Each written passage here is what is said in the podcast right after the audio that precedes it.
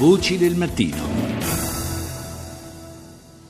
Do il buongiorno al nostro ultimo ospite di oggi, che è il sottosegretario alla presidenza del Consiglio dei Ministri con delega agli affari europei, Sandro Gozzi. Buongiorno.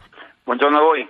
Grazie di essere con noi stamani a Voci del Mattino per parlare eh, di prospettive europee, di prospettive legate mh, soprattutto al dialogo con eh, Londra, eh, il dialogo sulla Brexit, un negoziato che almeno eh, visto da, dall'esterno, da osservatori, eh, può apparire e appare decisamente in salita. I segnali che sono emersi anche eh, nel corso del, del, passato fine settimana, insomma, non sono proprio eh, segnali di un eh, rapporto idilliaco. Sono state smentite in parte eh, le eh, speculazioni sulla cena tra eh, il Presidente della Commissione Juncker e la Premier britannica May, eh, secondo le quali insomma, sarebbe stata una, una, cena di lavoro disastrosa, ma insomma, che il clima non sia proprio meraviglioso, forse ce lo può confermare anche lei.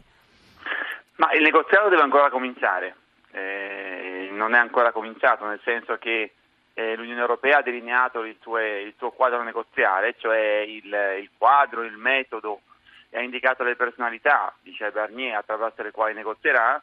I britannici hanno deciso di convocare le elezioni politiche e quindi fino a metà giugno non sarà vero negoziato. Sono state una serie di dichiarazioni che mi sembrano abbastanza eh, classiche di un inizio di negoziato così difficile Certo, ci sono due punti sui quali dobbiamo subito negoziare eh, con i britannici. Il primo, che per noi la priorità assoluta, sono i diritti eh, degli italiani, o meglio dei residenti eh, nel Regno Unito provenienti dall'Unione Europea, perché non possiamo assolutamente eh, permettere che queste persone che hanno investito il loro presente e il loro futuro nel Regno Unito possono in qualche modo essere lasciati in un limbo, in un'incertezza o vedersi discriminati. E su questo credo che si possa avanzare abbastanza rapidamente con i britannici. Però l'altro è anche quello del bilancio. Eh, I britannici hanno assunto delle obbligazioni di bilancio, obblighi finanziari, di pagamento rispetto all'Unione Europea fino al 2023 e quelle noi vogliamo che li rispettino eh, mentre i britannici considerano questa nostra richiesta solo come un primo posizionamento negoziale. Questo sarà un punto subito molto complesso. Ma il, eh, il, nodo da sciogliere è quello dell'entità di, di, di queste somme o dei tempi eh, con cui il, queste somme dovrebbero essere versate dal Regno Unito?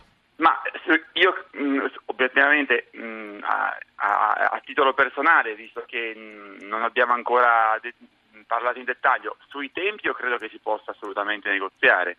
Eh, cioè, eh, Anche perché pensare... sono cifre di un'entità notevole, ah, per cui insomma eh, inciderebbero tutte, tutte, in un'unica soluzione, inciderebbero no, in modo drammatico sul bilancio dello Stato. È impensabile, devono per forza, io credo, essere ehm, scaglionate negli anni.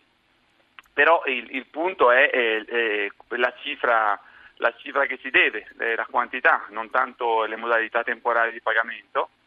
E, e, e su questo al momento ci sono chiare, chiare divergenze tra l'Unione Europea e il Regno Unito. Ripeto, il negoziato deve ancora cominciare, però certamente quello si annuncia già come uno dei punti più complessi di un negoziato che di per sé è molto complesso. Eh, quanto incide, secondo lei, Gozzi, il, la campagna elettorale britannica anche su certi atteggiamenti del, della Premier conservatrice May? Intendo dire, eh, probabilmente ha anche interesse a fare un po' eh, così la, la, la, faccia feroce, tra virgolette, per eh, compattare l'elettorato dietro di sé. Beh, sicuramente, ripeto, non solo il negoziato non è cominciato, ma siamo in, campa- in piena campagna elettorale. E visto che la campagna elettorale, eh, la, eh, la, questa campagna sarà eh, praticamente interamente dedicata alla Brexit, è abbastanza comprensibile che ci siano anche delle dichiarazioni dure in questa fase, dato che il negoziato vero potrà cominciare solo, solo ripeto, a, a, metà giugno, essendo una campagna interamente dedicata alla Brexit, credo che ehm, si possa anche mh, avere un atteggiamento comprensivo su certe dichiarazioni adesso, eh, poi vedremo quando ci sediamo veramente al tavolo eh, con i britannici a fine campagna. È, è chiaro che eh, il, il, vantaggio che si può avere, tra virgolette, è che eh, ci sono eh, presentate ai britannici delle scelte e delle modalità molto chiare eh, su come negoziare e una volta che le elezioni sono finite c'è anche una maggiore legittimità, un mandato chiaro e quindi potremo finalmente negoziare a pieno, a pieno, ritmo con Londra. E d'altra parte, se dobbiamo credere a, eh, almeno in parte ai sondaggi e, che, alle indicazioni che ne emergono, è anche vero che la May probabilmente siederà al tavolo del negoziato con eh, un peso politico, una forza politica interna assai maggiore di quella di cui dispone oggi. Sì, è verosimile, ehm, sembra eh, verosimile e probabile che, eh, che Theresa May vinca, eh, vinca le elezioni, eh, in questo modo avrà un mandato chiaro di, di, di vari anni avanti a sé.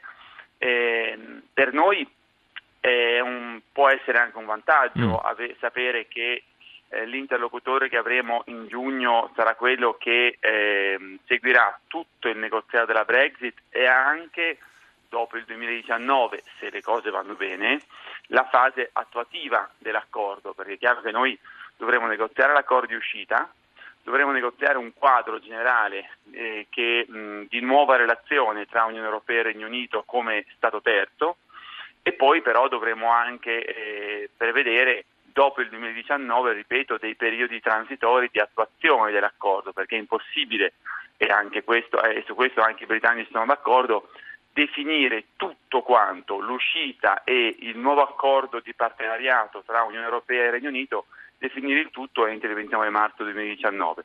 Da questo punto di vista sapere che anche dopo il 2019 sarà Theresa May a eh, dover eh, lavorare per l'attuazione può essere certamente un vantaggio perché c'è continuità certo. tra nego- il negoziato e l'attuazione del negoziato. Grazie, grazie al sottosegretario con delega agli affari europei Sandro Gozzi per essere stato ospite a Voci del Mattino.